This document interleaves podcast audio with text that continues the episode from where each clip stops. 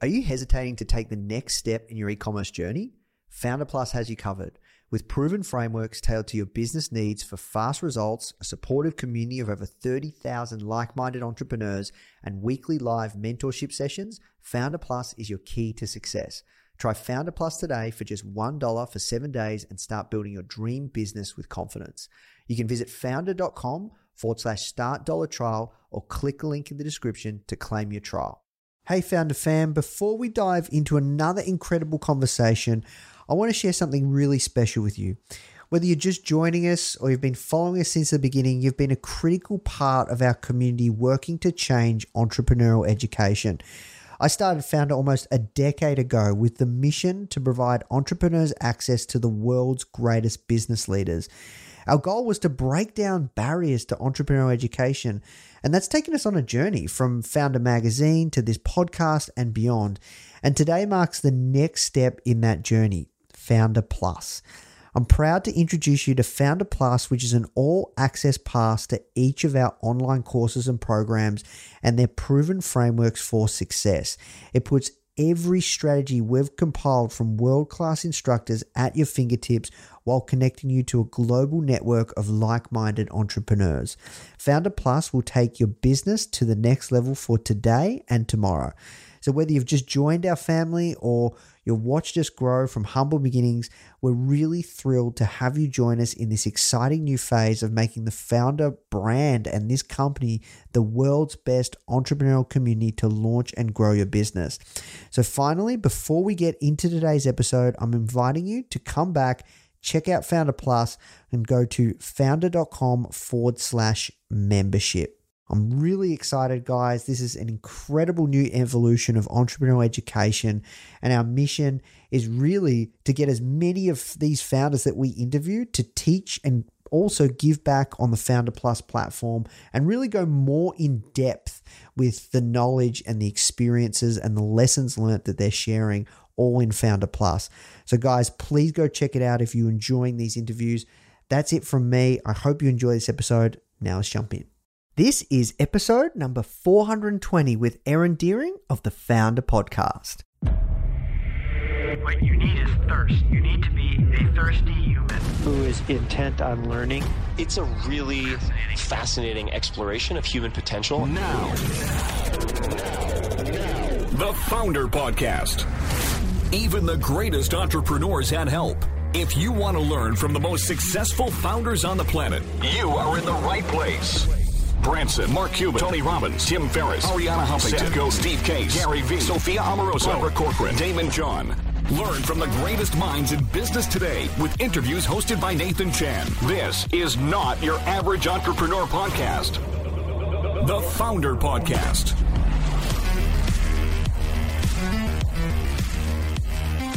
Erin is the founder of world famous swimwear brand Triangl. And having started Triangl in 2012, Erin and her then partner Craig Ellis utilized influencer and social media marketing to scale Triangl into a multi million dollar brand. So today we're sitting down with Erin to discover the lessons that she's learned on her journey and how they were able to enter a crowded market and scale to 2,000 bikinis sold every single day. Please welcome to the podcast, Erin Deering. So, the first question I ask everyone that comes on is How did you get your job? AKA, how did you find yourself doing the work you're doing today? Um, well, Triangl launched back in, the idea launched back in 2011 in Melbourne on a beach. Um, and my partner at the time, co founder Craig, we had our second date and I couldn't find a bikini. Well, actually, no, I went to find a bikini because second date at the beach is kind of, you know, a little bit nerve wracking. I wanted something nice. And I went shopping and I couldn't find anything that sat between a surf brand and a higher, like Zimmermann, Sea Folly kind of price point. Um, so we got on the beach. I ended up finding something. I think I bought a Zimmermann bikini, and we had we ended up chatting about it. And pretty much then and there went. There's a you know gap in the market. This could be really fun. Why don't we keep talking about it? And Triangl was pretty much born that day. Yeah, wow. Yeah. So, yeah. what happened next? Well, we Craig had had previous experience in having a business, so that was super fortunate. I hadn't. Had had, you know, I think everyone, I was 27, so I had pretty lofty ambitions and like, oh, I'm going to do this and do that, but no idea how to do it. Um, and so we kind of started thinking about how we were going to start it and the name and the logo and the designs and all of those things. And then pretty early on, like like probably a few months after that, we realised that we needed to. We didn't need to, but we thought we'd move to Hong Kong. Um, to be close to the supply chain, we also just knew that we really wanted to have a crack, and we wanted to do it properly. And if we stayed in Melbourne with our identities here and our friends and our distractions, Yes. we wouldn't really commit. Yes. So we packed up everything, sold sold our small number of possessions, and moved to Hong Kong. Yeah, wow. Yeah. And at you guys only on your second date. Yes, yeah. So that, so it was all very quick. So we kind of you know fell in love and had our personal relationship going at the same time as Triangl's, you know, the business. So Yes. they were always very intertwined and like you know pretty much just the same. So yeah. Yeah, wow. And Mm. during that time period, like, did you uh, leave your leave your job? Like, Yeah, what yeah, yeah. So Craig and uh, so he was working. He'd had a business, a fashion. He was previously an, an AFL footballer, and then so he's had many careers. Um, Yes. And then had a fashion label which was quite popular in Melbourne, um, called Saint Lenny. And then that he went bankrupt with that, which you know was jarring. Well, it wasn't really jarring for me. It was more jarring for people around me, my- probably my parents. Um, but it was actually amazing, and it was really integral to the success of Triangl because he'd learnt so much through that process and he'd you know he'd made decisions that were bad and, and so it really kind of helped us. But his bankruptcy ended in april 2012 Yes. and so then he was able to kind of do things. Yes. and that was kind of why we packed up and left. He just quit his job. He'd had some design job at a company here. I was working in e-commerce at a company and i was loving it but it was you could see that trajectory when you're in you know and you would know when you're in another business and you're in kind of not corporate, but you're in someone else's business, you can't really accelerate to any level that you really want to. So, you know, it was pretty easy just to pack up and give my notice and get out of here. Yeah, I see. So what happened next? So you guys moved to Hong Kong. Yeah. How'd you come up with the brand, the logo, the Yeah, name? Like yeah. really solid. Yeah, so Craig is,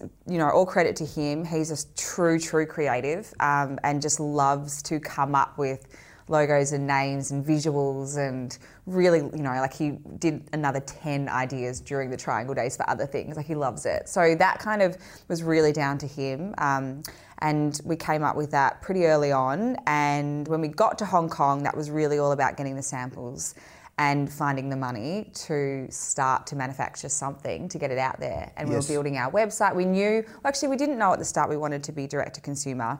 Um, we did try wholesale a little bit, Yes. but we also knew that that model was pretty clunky, quite hard to manage. I'm, my passion really lies in customer.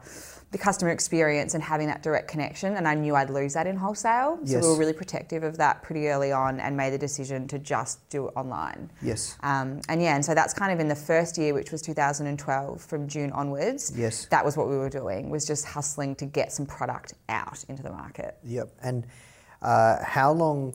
How long did it take for you to go from idea conception to first customer to launch? Yeah, look, so idea Conception was 2011 in October, November. Yep. And then we sold our first bikini online in January 2013. Yeah. so okay, it would have been, it was, it was, it was a while. Yeah. Um, it didn't it, yeah it didn't feel like that i think there was that first half of 2012 when we were in melbourne that was just getting ready to move and so that was exciting and there was so much potential and and then when that second half of 2012 was incredibly stressful because we'd given everything up we were in hong kong we were flat broke we didn't even have money to go back home and we knew we couldn't go back home we had to try everything to get this you know brand to, to launch and um, so that was six months of real hustle and we had to borrow some money off a few friends to really get, you know, to, to pay our rent and to pay wow. to get some product out there. And what was MOQ? It was re- we were so fortunate. It was really really low. It was like 400 pieces, which now doesn't happen at all. And that's a real hurdle for people, I think, especially trying to launch a business that's selling a product, is MOQs are so bloody high. And if they're if they're lower, the cost goes through the roof. So we were really, really lucky. We'd found an amazing manufacturer in China. We went to trade shows in the start and just sampled with a few, found a really good one. They ended up completely screwing us, but that's another story. Oh, let's hear Um, that. yeah. Let's hear that. Yeah, tell us about that. What happened? Well, they they copied us and they started making our products on the side and selling them in China and tried to register our name in China. So we learnt about IP and trademarks in a really painful way because we didn't do it at the start because it cost money. We didn't have money, and we also didn't know that it would become what it would become. So when they when we found out they were copying us, which was about 2014, and it wasn't just them, everyone then came and copied us. Like every brand in the world that was doing swimwear did a triangle version. Um, and yeah, but they were the they were the worst. They were trying to claim our brand, and they did a mimic website and. Yeah, it was pretty tough. It was pretty stressful, but we learnt a lot through it, and we really just kind of, we got our you know name trademarked in every other place we could. Um, and I can't even recall if we did in China in the end, um, but they did eventually go away. And that was just through us, just I guess at the end of the day, just ignoring them and focusing on innovating and making better product and and moving to another manufacturer as well. yeah, but that was stressful. We lost all our product um, because we left them and they wouldn't give us any of our swimwear. So we had a good month or so where we didn't have any bikinis to sell and we were still selling them online because we didn't really know if we'd get it back or not. And it was, yeah, there was some real pain points there. Yeah, yeah. Yeah, this is actually a good one because this is common, right? Yes. Like you have a hot Yeah. product, Yeah. it's being manufactured in China. You do the Alibaba thing, Yeah. like literally this. My my fiance's bottle, Yep. healthish. This was the first time Mark Water Bowl like really made, and now Yeah. everyone's copied it. Oh gosh, Like, yeah. it- it's yeah. everywhere, And that's what people just do. A- And so, what? How did you work through that? What were the lessons? Because it's so easy for this to happen. Yeah, well, the China one was, you know, that was because they weren't pushing into our market, it didn't feel as stressful. It was awful, but we were able to sort of, you know, I guess like separate that from our what we were selling in Australia and the US.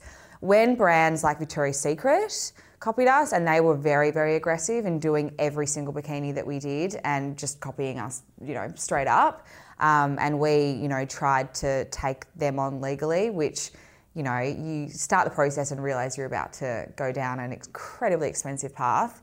So we did all those initial aggressive, you know, like this isn't fair and we're going to go after them and how dare they. And then you kind of, it's, you're stressed, you know, you're up every night till 2 a.m. looking, finding copies and people are sending them to you. And, and you know, and that was obviously just it was going to happen and but when you're in it it's so tough to kind of step away from it but you really have to you have to go you know what this won't stop i can you know bang my fist make as much noise as possible send cease and desist letters do whatever but at the end of the day they'll keep doing it what we have to have faith in what we have to do as a brand is innovate step keep pushing forward know that we created that they don't have the talent to keep creating because they're copying. So let's keep creating. And we were really fortunate to be able to keep doing that and, and you know, I guess like deviate and, and move away from from, you know, what we were doing or and still know that, you know, and also still know that what you're making, people will still buy that. Even if there are copies, they still will want the original. Um, as long as you're still making other product and not getting too stuck. Because it's such a investment of your time and energy to throw at people copying you. And it's taking away from your innovation and your creation of, of anything new.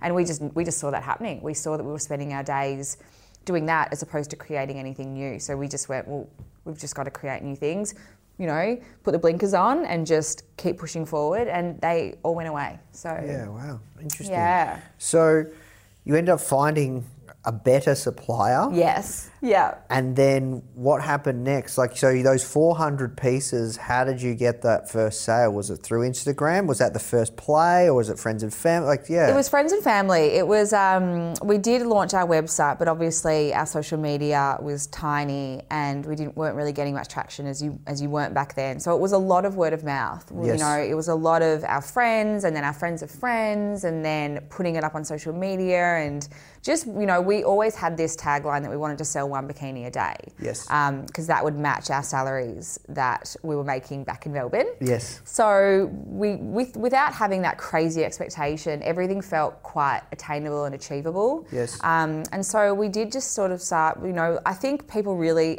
under undervalue word of mouth because it's not like a measurable. You know, mm. like it, it- you know, you can't say, oh, here, look, here's the return on investment on word of mouth. Mm. But it's so valuable, and it really was huge for us. And in Australia, especially in Melbourne, you know, people were going, oh, there's this brand, and then they saw on Instagram, and you know, we were putting up lovely pictures of girls in bikinis, and that took a little while actually. But we did shoot one or two girls and put the bikinis on them, and then put those photos up, and it was all done through Instagram pretty quickly. Yeah. Yeah. So where did, where and when did you get that step change in growth? Because mm. From my research, you guys. Yeah. were doing 200, up almost 200 grand a day Mm-hmm. in profits. Yeah. Yeah. Like it's, like, you know, insane. Like, Yeah. it- like did, did the company get to north of 100 million revenue a year? Like, can you talk about that? Yeah, it, it got to not 100 million. It was about uh, our biggest year would have been 60 million US Yep. because our peak was only because it's a seasonal product. Yes. Our peak was at different times, so there were a few months, and it still is that way. August, September, October, Yep. really lean um, because globally no one's really buying swimwear then. Yes. Um, but yeah, so we our, like our biggest kind of step growth would have been probably the social media impact of the Kardashians, more so Kendall Jenner. Um, we had a few before then of like bigger bloggers posting, and they were bloggers back then because that was before they changed the name to influencer. Yep. Well, now it's Um, creator. yeah, sorry, true, Yeah, true. Creator. Yep. Creator. Yep, Influencer is yep. a dirty word now. Yeah, now it's yeah, creator. Um, yeah, so we had a few of them, and that would always, you know, get us a couple of, you know, not a couple, but like new followers, new, new, you know, customers. But we really, really catapulted when we had Kendall Jenner post about our bikinis, and then that really launched us into the states. By then, we were already pretty solid in Australia. We had a pretty good customer base. We had a great mailing list. Yeah. Um, but the states was really because of that power factor of, of Kendall, really. And when was that? And and tell us how that came about. Yeah, that was, I believe it was 2014. I could have my year wrong. So it only took a couple years blurry. to- to- yeah, yeah. yeah, it was really quick. Like once we, once we got over that first sort of 2013, you know, obviously there are a few pain points and, but nothing slowed down. It, the, the growth would slow down, but it was still always growing.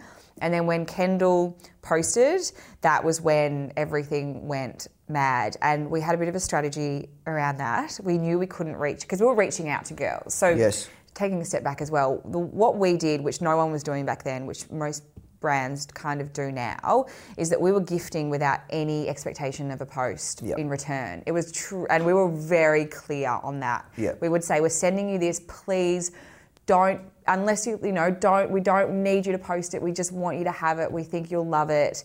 Nine out of ten, even you know, nine point five out of ten would post Yeah. because they just and, and we were really genuine because we didn't want girls posting it and and not really looking good or feeling good and then posting a photo because that would then you know it would you, it'd be obvious. So that was sort of really big for us and i think it got us quite a lot of traction in that that you know blogger world or that social media world because it was genuine and it wasn't saying that you know we'll send you this but send like post about it. Like you must post. It was never that and we never wanted to pay you know i still don't i don't believe they're doing that now. We never really paid anyone. Um, and yeah, and so that that was happening, and then so we were reaching out to girls, but we knew we couldn't reach out to Kendall because she was, you know, the big fish, and she just wouldn't reply. So we reached out to all of her friends, and they were girls that didn't really have followings. You know, they might have had like. 2000 or something, but Yep. nothing big. Two of them are actually Bella Hadid and Hailey Baldwin, now Bieber. Yes. Um, but they were just, you know, Hailey was just a, you know, cute Californian girl. Like she Really? was sweet, young. I think she was like 16, you know, like super, super young, um, really lovely. You know, she was a Baldwin, but that Yes. was her thing. She wasn't her own. And Bella was the same. Really? Bella was just a one. They were just Kendall's friends. Wow. And they didn't have a big following. No, nah, nah. So we gifted them, and then hoping that Kendall would come and chase us down, and she did. She emailed me, got my email from one of the girls who Yeah. we, you know, gifted, and said, "All my friends have these bikinis. Can I get some too? They're amazing." So we sent her everything, and then that was really it, and that kind of started that movement over there because all those girls were wearing them, and that that though they became more and more influential, and it just kind of grew from there. And then we got on the other Kardashians and Kim and Kourtney and Kris Jenner. Yeah, yeah, she was wearing them. And you Yeah. all gifting. all gifting. Yeah, yeah, gifting. yeah. All gifting. Because yeah. you would think that uh, for the Kardashians, you have to pay, like, you know, like High Yeah. Smile, or like they're, they're paying. Yeah, yeah, no, we didn't. We did. It was pretty early on. Yeah. So you know, we knew that if we wanted to say guarantee a post or guarantee some kind of coverage, that we would pay. But Yeah. we just we knew they they liked the brand and that they wanted it. You know, and they would like they'd get everything. I remember Kim requested the, this selection. This was early Kanye days when she changed her look. Yeah. And all the bikinis she selected were like black, white, grey, and we are like, oh, the Kanye effect, like she's getting all the mon- like all the monochrome kind of vibe. Yeah. Um, but yeah, they all really wanted it, and they wore it, and they never tagged us. But the Daily Mail picked it up, and other publications mm. picked it up, and they would talk about us, and so it was happening anyway. We didn't need them to tag us in the end, because then we would use the photo on our page, tag them, and people would be like, holy shit Yeah, yeah. let's you know try wow so it was really just fortunate and and an authentic approach to doing it as well So, as the business really grew super fast, where did you build team? Was it in Hong Kong? Did you Yeah. come back here, set up base, or how did what did that look stayed like? Stayed in hong kong set up a supply chain office there but only uh, in like 2000 second half of 2014 is when we really we were still working out of our apartment Yes. before that we kept it really really lean really tight really flexible because Yes. we knew you know we just didn't want to like i guess you know go too far ahead on anything just in case. So, and we still in our in our minds, you know, Craig and I never expected it to be what it was. So we were still small business minded, really. And you know, we, we still were even when we were doing those big numbers and we'd be meeting with people and they're like, "What's your team like?" And we're like, "Um, it's kind of us and like four other part-time people. Like it was really really small. So we did have the supply chain because we needed that by then. You know, Yes. we couldn't manage that sort of you know production process. Um, and, you know, in the critical path without help. But that was still about, would have been five or six people in Hong Kong, and that was it. And then just Craig and I, and no one else. There was no marketing, no social media. It was still predominantly me um, with a team of girls that were doing the customer care, because that was a huge, you know, part of the business was that personal touch that you know we launched live chat on our website before any other fashion business would have ever done it because we knew that when you're buying something as intimate as swimwear you want to feel like you can ask someone about sizing straight away. So that was really important. So we had a team we had quite a few girls doing that in the philippines. Yes. um, and they were just working from home and doing it there and that was it Yeah, wow. Yeah. But over time it grew, or It's still pretty small. I mean, I've Wow. left, Yeah. but um, it's still a small team. There's girls in Sydney now. There's a Yes. store in Sydney, and there's a there's a team of about I think there's probably like four girls in Sydney. Oh, wow. Um, but still really small. And then Craig's in Monaco, and there's still I think a small team in Hong Kong. But for the size of the business, the team is tiny. Yeah, and wow. Because the the model hasn't really changed, and you know I'm sure it could have. It would have taken a different path, maybe bigger, maybe better, maybe not. Yes. But keeping it lean and keeping it, you know, about what we were doing was just really easy to manage. So we were just we just kept it that way. It was kind of like it's not broken, so yeah, don't try to fix it. Yeah, Yeah. that's awesome. Yeah. Wow, that's really interesting because I would have thought, yeah, as it as it grew and to even hit, you know, sixty million US, not far off hundred million Australian, yeah. like 50, 100, to, like 150 people, yeah. Mm-hmm. like to run the operations, the marketing power, all of that. That's crazy. yeah, we, we would because we entertained the idea of selling in 2015 because we had private equity just coming for us like. You wouldn't believe, so we thought, well, why not? We'll just see. And we'd be sitting down. We went, you know, we sat down with Bain Capital, and they're like, "So what's your team? Tell us about your team." And we're like, "It's kind of us." And they're like, "No, no, what?" And it was just, it was dumbfounding in a way to people that we had built what we built really just the two of us with a few other people kind of helping on the bits that we just needed help with because we didn't have enough hours in the day. But essentially, it was really Craig and I. Yeah, wow. Yeah. So then let's talk about the product. I'd love Yeah. to go deeper because Yeah.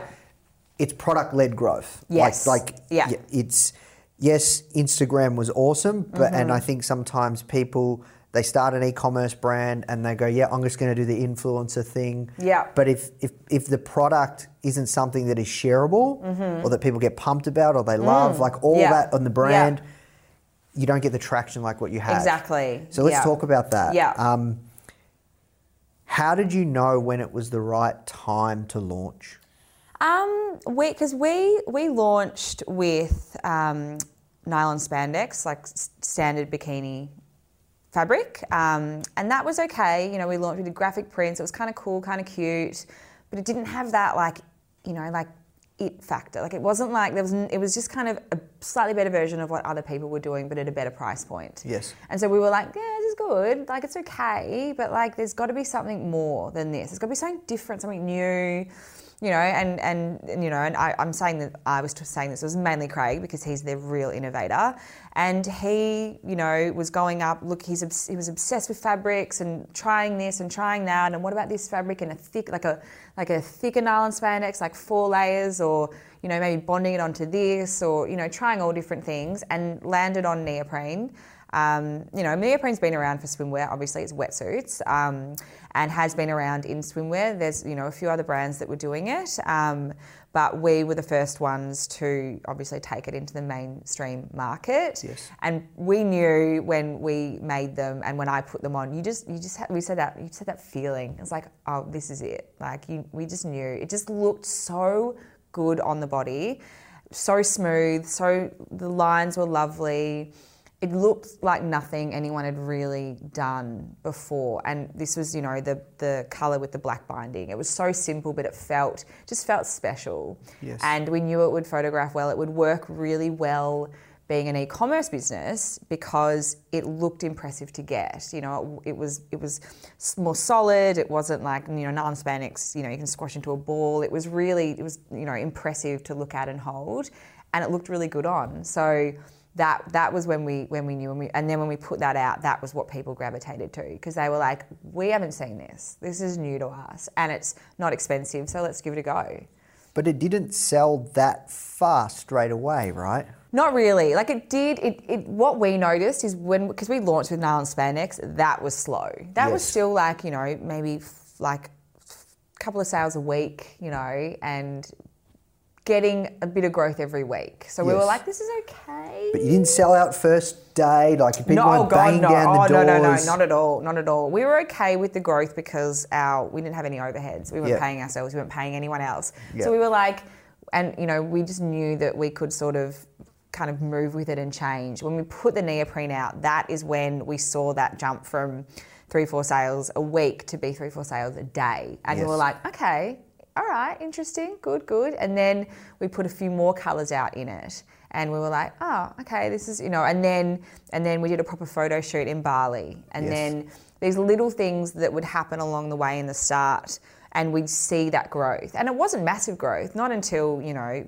like six months or a year later we really but we were growing enough to see that what we were doing was working and we were nurturing our customers you know we were talking to them. We were helping them through processes of returning or if they if something broke or you know and and so there was just a really good energy and feeling around it. And it was Craig and I doing everything. So we were sending out the product. We were talking doing the social media. We were emailing the customers. We were doing it all. So we were really able to tune in on what was going on at every angle. And even though the growth looked small from the outside in the beginning, for us it was huge because we were like every new every like I used to get the PayPal notifications on my phone, so it would ding when a sale would come through, Yeah. and that was like the best. I remember eventually having to turn it off because there were just too many and being so sad that chapter ended because every sale was just that confirmation that we were doing the right thing. And when that got up to, you know, 10 a day or, you know, even less than that, like five a day was still amazing. 10 a day was great. And then when it got to sort of like 30, 40 a day, we were like, okay, this, this is, we're onto something. Like this is, this is going to be great. You can just feel it. Hey guys, I hope you're enjoying this episode and learning a ton. As you know, in this series, we interview some of the greatest founders of our generation to find out how they did it. However, if you're thinking of starting your own business and you want to hear from some incredible stories from everyday people like you or I who are actually in the trenches, only been building their business for maybe one year or two years, like that are building right now and they're really in the early stages, but they're getting success. You should come and check out our new podcast, From Zero to Founder, hosted by our community manager, Molly Flynn. These are in the trenches stories from our very own successful students that have gone through some of our programs. People just like you who are deep within the process of building their very own successful business. These are the founders of tomorrow. You can find the From Zero to Founder podcast on all platforms. And remember, it's founder without the E. All right, now let's jump in the show. How did you guys manage cash flow around this rapid growth? Yeah, yeah. So I mean, we were we were always cash flow positive from launch. We never borrowed, apart from the initial, so where we borrowed to make the product. Yes. Once we sold our first bikini, we never borrowed money again. Um, so we were always able to, you know, we, we, like we weren't spending much money ourselves. We were living super lean, but we were able to pay for the manufacturing, pay for our rent. Um, we weren't paying girls for the swimwear. We were just sending products. So we had a huge, you know, we were making that extra product to gift. Yes. But you know, we'd worked on, or Craig had really worked on getting our costings super, super, super low. So we were able to gift, uh, and and you know, we had no other overheads. So cash flow, we just kept growing our cash really, Yes. and and not spending it because we were loving watching it come in. so we we're like, let's keep it, let's keep it. So yeah, we were So really even fortunate. like even with like as the business rapidly grew Yeah. and product, you need Yes. to keep, keep MOQs get bigger and bigger. Well, there's no Yeah. MOQ, like you just bigger and bigger and Yes. bigger, bigger orders. You guys didn't fall into any difficult. No, no. The more we made, the more we, you know, we put back into making more styles, doing better photo shoots, Yes. hiring better models, getting better photographers. You know, Craig used to do the shoots. He used to be the photographer, and I would hold the Yes. like light. Like it was literally that kind of, you know. And he, we would edit. No, I think we would we would we would outsource the editing, but we would do that bit ourselves. So it was all done in that way. So when we got more money, it was just to put those few things in place to make the brand look better. You Yeah. know, maybe hire like a uh, we hired a girl in Canada to do the live chat on the side that I was yeah. sleeping because I couldn't do it.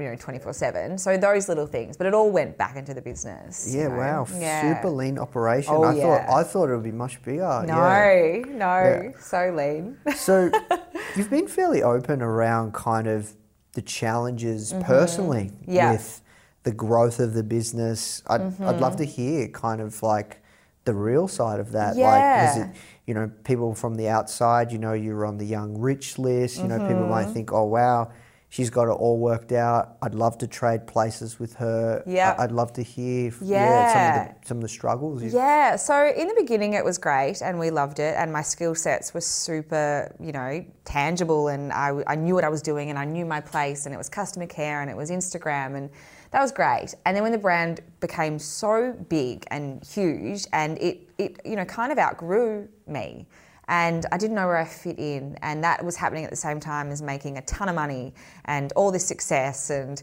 I had my first baby, and you know, and from the outside, every box was being ticked. Like you know, I'd, I'd, I'd ticked every box that you could tick at, by that age. And I was completely intern, you know, internalizing how I was feeling so much that I didn't even really know what was going on at the time. I just was feeling not as happy as I thought that I probably should be feeling. Um, and then just putting that down to just we were so busy that I just wasn't stopping and pausing. But it was really that I lost my way through that business. Um, you know, didn't, you know, I was 27 when it started. So they're really formative years of working out who you are. And I was Triangl. Like that was me, that was my identity. So you know, you go along on that path with it and you don't really ever get to step away from it because it is you. And, you know, I was too, you know, I was too, I guess, you know, when I got to the really top bit, and that was when we moved to Monaco and we had, you know, we were multimillionaires and the rich list, and, you know, and I, we, I asked to not go on that every year um, because I just didn't want that to be what it was about because I didn't I didn't uh, like attach myself to that. I don't know whether it was I didn't feel worthy or I was embarrassed or because I wasn't feeling super fulfilled and happy. I didn't want people to see that and, and it not be the reality. But I was really, really struggling and I didn't want anyone to know because I felt like people would just be like, "How dare you be struggling? Like, look at your life. Like, you've got all the money, you've got, a, you know, a partner, a baby, you live in Monaco. You like, come on, like." But I was really, it was like, it was that real. It's the best thing about Triangl that I took away from it was that it does not matter what your material successes are if inside just isn't working. It just really doesn't matter. And I had to learn that the really hard way. And now I look back and there were great times. I wasn't miserable the whole time. Yeah. But I just wasn't able to work out. I didn't have the ability to work out what it was that wasn't working because I'd lost that sense of self completely. You know, it, it, it took four years of to, to you know really recently to actually be like oh, I know who I am and I've found my place and I'm ready to go again. Can you tell us a little bit more around that journey and, Yeah. and kind of uh, kind of lessons you could share with, Mm. with people watching because the highs are high and the lows are low. Yeah. And there is a dark side of entrepreneurship Yep. where it's really tough. It's tough. It's isolating, and and it's you know you you become your brand, and that is your identity. And when I exited in 2018, I did not know who you know Erin was. Like I just just didn't know. I had two children. I had all this, you know, money, which I didn't actually really have because we were settling and there were disagreements with that, and we've only just recently settled. So that was also happening.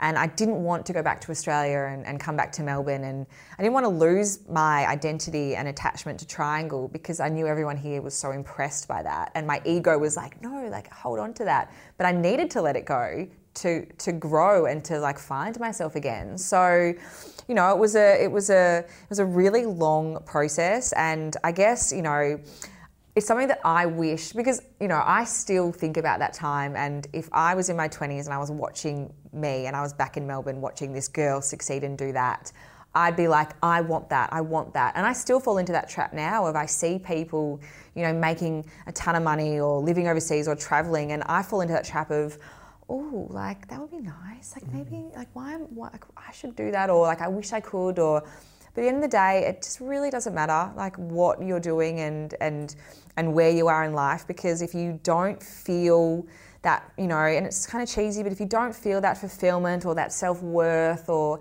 that you know kind of grounded feeling of of what your values are and, and, and what your belief system is and all that kind of stuff. If you don't have that, you won't be happy no matter what you're doing. You could be swimming in money. You could be, you know, shopping every day like I was and spending thousands of dollars and feeling numb about it. Like that's where I was at. So I wish I had been, like, I wish I could tell you know, like I wish I could go back and tell myself that. Or what I really want to do now is actually tell women that, that like, you know, you don't have to be on the hamster wheel of chasing these things because they might not fulfill you. And they might. Like, there's things that I am ready to go again about that'll probably be similar goals. Um, but I know that I'm coming from a base of knowing me and knowing what fills me up and what makes me happy. So, yeah.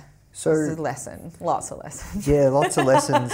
Um, so you exited. Mm-hmm. Uh, I'm curious, what's the plans now? Yeah, yeah. Well, it's exciting. It's taken me. I took. I did take four years off. Um, you know, I have four children, so I, I was busy, and I was really working myself out and getting back into, you know, Erin and, and, and that world. So um, I yeah took a real break. Took a really long time to work out who I was and and find what I really loved and what and what really you know got, made me like ignited that kind of passion in me because Triangl had that to an extent, but not in the same way I feel about what I'm doing now. And um, what I really want to do and what I am doing is make women, especially in business, does not doesn't have to be entrepreneurs. You know, obviously I have a soft spot for entrepreneurs. I know how it feels, um, but just women in business. You know, men as well. But I really do feel super passionate about about women because I know what it was like before. I know what it was like during, and I know how I am now. And I want them to feel less alone, less isolated, more empowered, just better about themselves because, you know, everyone is worthy and everyone has the potential to do amazing things. Everyone just has roadblocks, like we all do, and we all have to navigate them and, and understand them and move through them. So, you know, that's where I'm really, really moving into. And I've been doing a bit of mentoring. I'm setting up my website. Um, I'm moving into a few different structures that I'm like, this is my, I really feel like Triangl was there for me to now do this. Like, this is what I'm really ready to do. So you're gonna move into more investing, advisory, mentoring, yeah, board. Yep. yeah, yeah, Yeah. yeah. Um, mentoring definitely. You know, it'd be really like I, I, I really do. Like you know, I'm, I come from sort of working in corporate, so I really do want to tap into those women as well. And you know and men i keep saying women because it's just i just feel like it's just more natural yeah, for yeah. me. Um, you know and i really want to tap into that and just make you know people feel better about what they're doing. And i've done a little bit of it. I've sort of become a lot more active on my social media um, which was a bit you know i felt silly but now i feel really good about it. I feel like i'm I'm, you know, having great conversations. I'm connecting with women again. I know where where where I'm going. So, yeah, it's awesome. exciting. Yeah. And I'm curious, like 2022, there's a lot of e-commerce brands launching. Mm-hmm. Yeah. Um, what are common mistakes that you're seeing people make? And like, Yeah. Mm-hmm. yeah, because it sounds like you're doing some mentoring, maybe with e-com founders or uh, female founders. Yeah. Like, yeah, I'd love to hear kind of what are common mistakes you're seeing people make. I think a lot of people are, you know, I think it's a tough one. It's probably for me. It's a few things. It's it's having you've got to have the right intention when you're starting a, a business, whatever it is, and people you know underestimate. I think a few things, and it's the it's the the way people other people can feel what your intention is like they know what you're doing like why you're doing what you're doing it's like it's not tangible but it's there you know and i think a lot of people will start a business with the wrong intention and then wonder why it's not working because they're like chasing an idea of being an entrepreneur or they're chasing an idea of selling this product or an idea of this but it's not really what they are like truthfully doing. So I think that's one mistake. I think people still underestimate, you know, customer the customer journey and nurturing a customer, treating them like they are, you know, king. I think that's as, along with product being obviously number one. cu- That's customer is like also number one. They sit together. They're equally as important as each other because if your product's amazing but you don't nurture your customer, they're not going to come back to you. Someone else will make a similar product and they'll do it, and then they'll just go to. There'll be no loyalty. You know, I think brands need to in 2022. I think I think it's coming back, but I think that connection with the customer and, and building up that loyalty and that even that word of mouth kind of untangible connections that you're making are they're not as obvious like you're not paying to like sponsor a post on instagram or like boost you know whatever it is but you are putting the effort in and you will see it come back to you it's just you can't you know see it on a piece of paper but it's really important and i think brands really need to focus on that And what about influencer marketing 2022? Mm. if you were to, do you have aspirations to start another brand? If you did, how, how would you approach that right yeah, now? look, I, I don't have any aspirations at the moment. I'm pretty, I, I'm, you know, happy to move into where I'm moving into. But if I did, you know, influencer marketing, I think it's still really important and valid and you can get a lot of traction there. But again, I think it comes back to the intention and you know and and making the experience amazing like i'm now starting to get a bit of you know and i'm not a creator or an influencer so I, I don't do anything like that but i am getting those things come through and it's so interesting to me because i'm like this is like this is what i used to do and yeah. you know you can tell the ones that are that are really genuine you know and like i'll get messages from women saying I've, i'm starting this brand and it's mine and and i'd love to send you something and you can feel that they just want me to try it because they value my opinion Yes. and i love that versus the ones that are like hey we want to like you know send you this and can you like tag it and send and it's just so transactional and i think that is really just not the way to do it. I, I know brands will get some success doing it that way, but it's not for me. It doesn't have any long standing success. I think that you've really got to treat everyone respectfully, genuinely, with a lot of integrity, and really that starts from having the right intention at the start with your business, you know, and knowing why you're doing it. And it's okay if if it's because you you know you want to make money or you want to be you know, so, look, the the intention doesn't have to be some honourable like philanthropic kind of intention. It just has to be true to you and really not be caught up in some like ideal idealistic ego or you know whatever it is. Um, yeah, I think that you know that's really important. And I guess a common thing that you hear is like, I tried influencer marketing, it doesn't work. Mm-hmm. What would you say?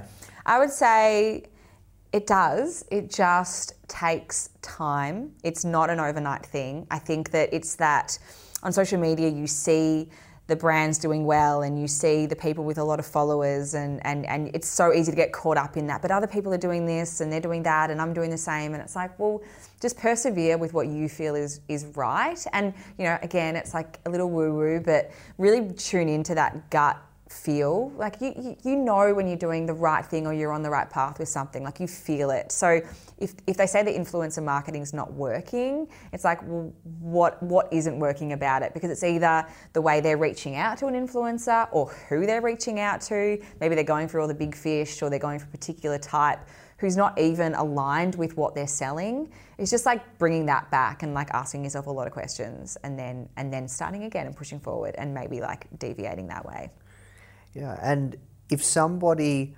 wanted to learn from you around how to get well-known celebrities to post about their brand, what would you say? Oh, I think it's a different landscape now. Um, I would, yeah, like, I'm not about pay. I still don't think you have to pay. Um, Different for a campaign. If you Yeah. want a celebrity to shoot your campaign, that's different. Yeah. You know, that's a job. content. Yeah, exactly. But if you're trying to gift or trying to, you know, get them just to wear it, um, for us in the States, it was really handy to have a PR agency and they did like a gifting suite. Yeah. Their retainers aren't a, a, a big, but they're not insanely big. And that in the States is super, super helpful. That really helped us. Um, What sort of numbers we talking? uh, like that, their retainer for us was five grand a month US. That's not too bad. It's not bad. Yeah, it's yeah. not bad. I mean, we that's still for us. We were like, yeah, what are you going to give us? like, tell us, you know. But it was really helpful because in the states.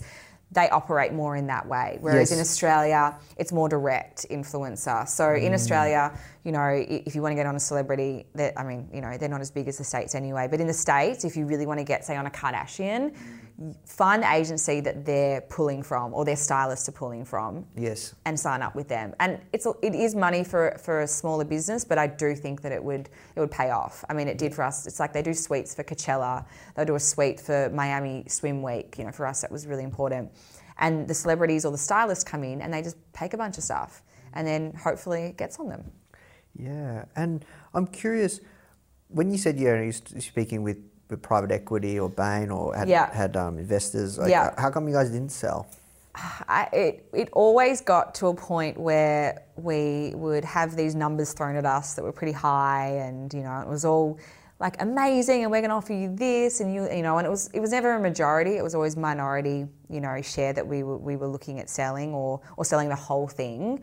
Um, most people do, didn't, didn't want to buy the whole thing because they want us to be involved. Obviously, it's a, Yes. it's a new business. Yes. Once we once we really learnt that, um, we would get to these, you know, have these meetings, get pretty close to like maybe thinking about signing something, and then we'd sit and go, what do we really, really value about our day? And it was having freedom and having no one to answer to, and not having a boss or another person.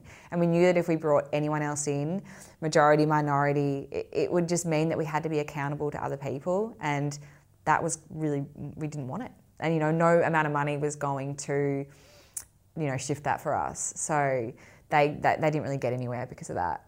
Mm-hmm. Yeah, which is good. It was a really good thing to kind of value. I think as an entrepreneur, you value your freedoms so much. That's usually why you've left, you know, your other your other job and your other sort of work that you've done. So you've got to be really mindful before you give that up. Yeah, look, I think that's a really good realization. So, work towards wrapping up. Yeah. Um, you've been so open, honest, real. It's been awesome. Um, got a few rapid fire questions for you. Uh, Yeah. So, if you could go back to your first day in business, what advice would you give to the younger Erin? Um, probably not to spend so much time worrying about you know, what would happen if sales just stopped one day. I used to worry about that a lot because you're like, what if we just wake up one day and no one buys a bikini? And it would like consume a lot of my thoughts. So it would be like, just don't worry about that because have faith, have more faith in what you're doing and just focus on pushing forward. Yeah. What is your definition of success? Oh, um, I think it is when you're, when you real, oh God, for me, it's definitely when you feel fulfilled and um, feel like you just, sounds so cheesy, but it's like when you feel like you're on the right path, you know, and, and that doesn't have to mean dollars or being a CEO or even, you know, climbing the corporate ladder, having four kids, whatever it is, you know, like success for me is just waking up and feeling really, really, truly grateful for what I have. That's that feels like I'm, I'm a success, you know. All right, this is my last one. It's my favourite. Uh, if you could have dinner with any entrepreneur, dead or alive, who would it be and why? Oh my god, I've never thought of this. Um, I don't know. Oh my gosh. Um,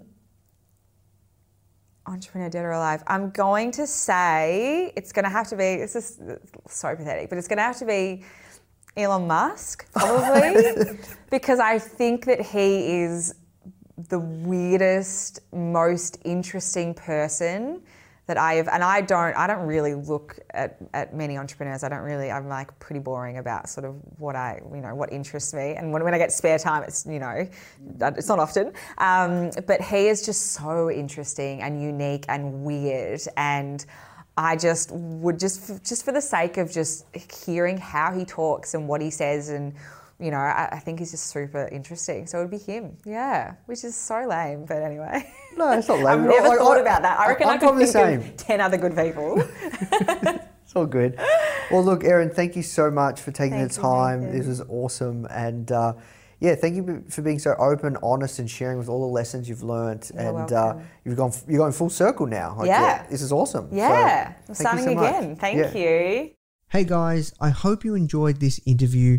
As you might already know, our mission at Foundr is to help tens of millions of people every single week with our content either start or grow their business, which is exactly why we're partnering with world class founders such as Daymond John, Alexa Von Tobel, Greta Van Riel, and so many more to teach crucial skills such as negotiation, finance, e commerce, and so much more. So, if you'd like to get access to these free exclusive trainings, please go to foundr.com forward slash free. These are 100%. We go super in depth on teaching a particular topic, and I know that you're going to love them if you enjoy this podcast. So, just go to foundr.com forward slash free. All right, guys, I'll see you in the next episode.